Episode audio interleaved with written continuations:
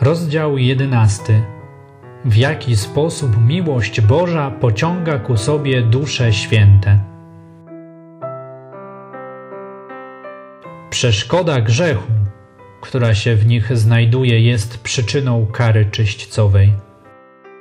Między duszą czyśćcową a Bogiem spostrzegam tak wielką zgodność, że gdy Pan znajdzie ją w stanie takiej niewinności, w jakiej ją stworzył, udziela jej pociągającej siły miłości tak żarliwej, że pod jej wpływem dusza byłaby zniweczona, gdyby nie była nieśmiertelna.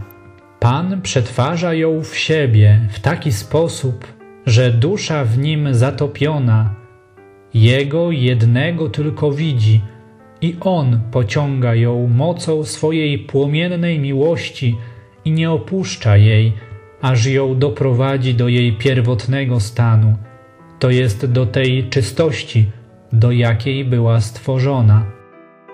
Kiedy dusza ujrzy wewnętrznym spojrzeniem, jak Bóg pociąga ją ku sobie płomienną miłością i czuje się nią zalana, wówczas rozpływa się całkowicie w tym rozżarzonym ognisku swego Pana i Boga.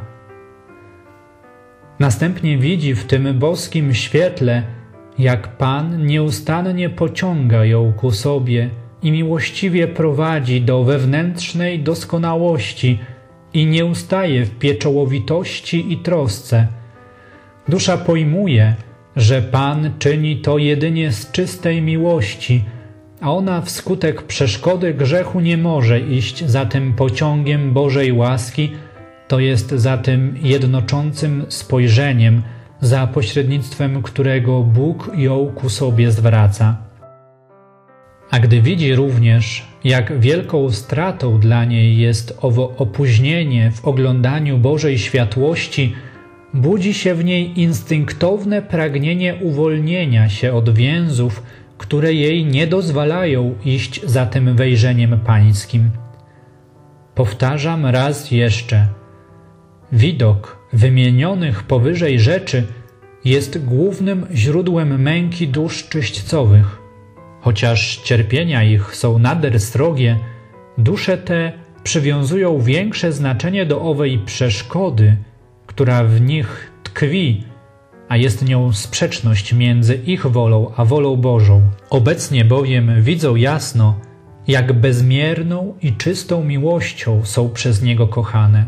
Ta miłość Boga wraz z Jego jednoczącym spojrzeniem pociąga duszę tak mocno, jak gdyby cała Boża działalność do tego tylko aktu się ograniczała.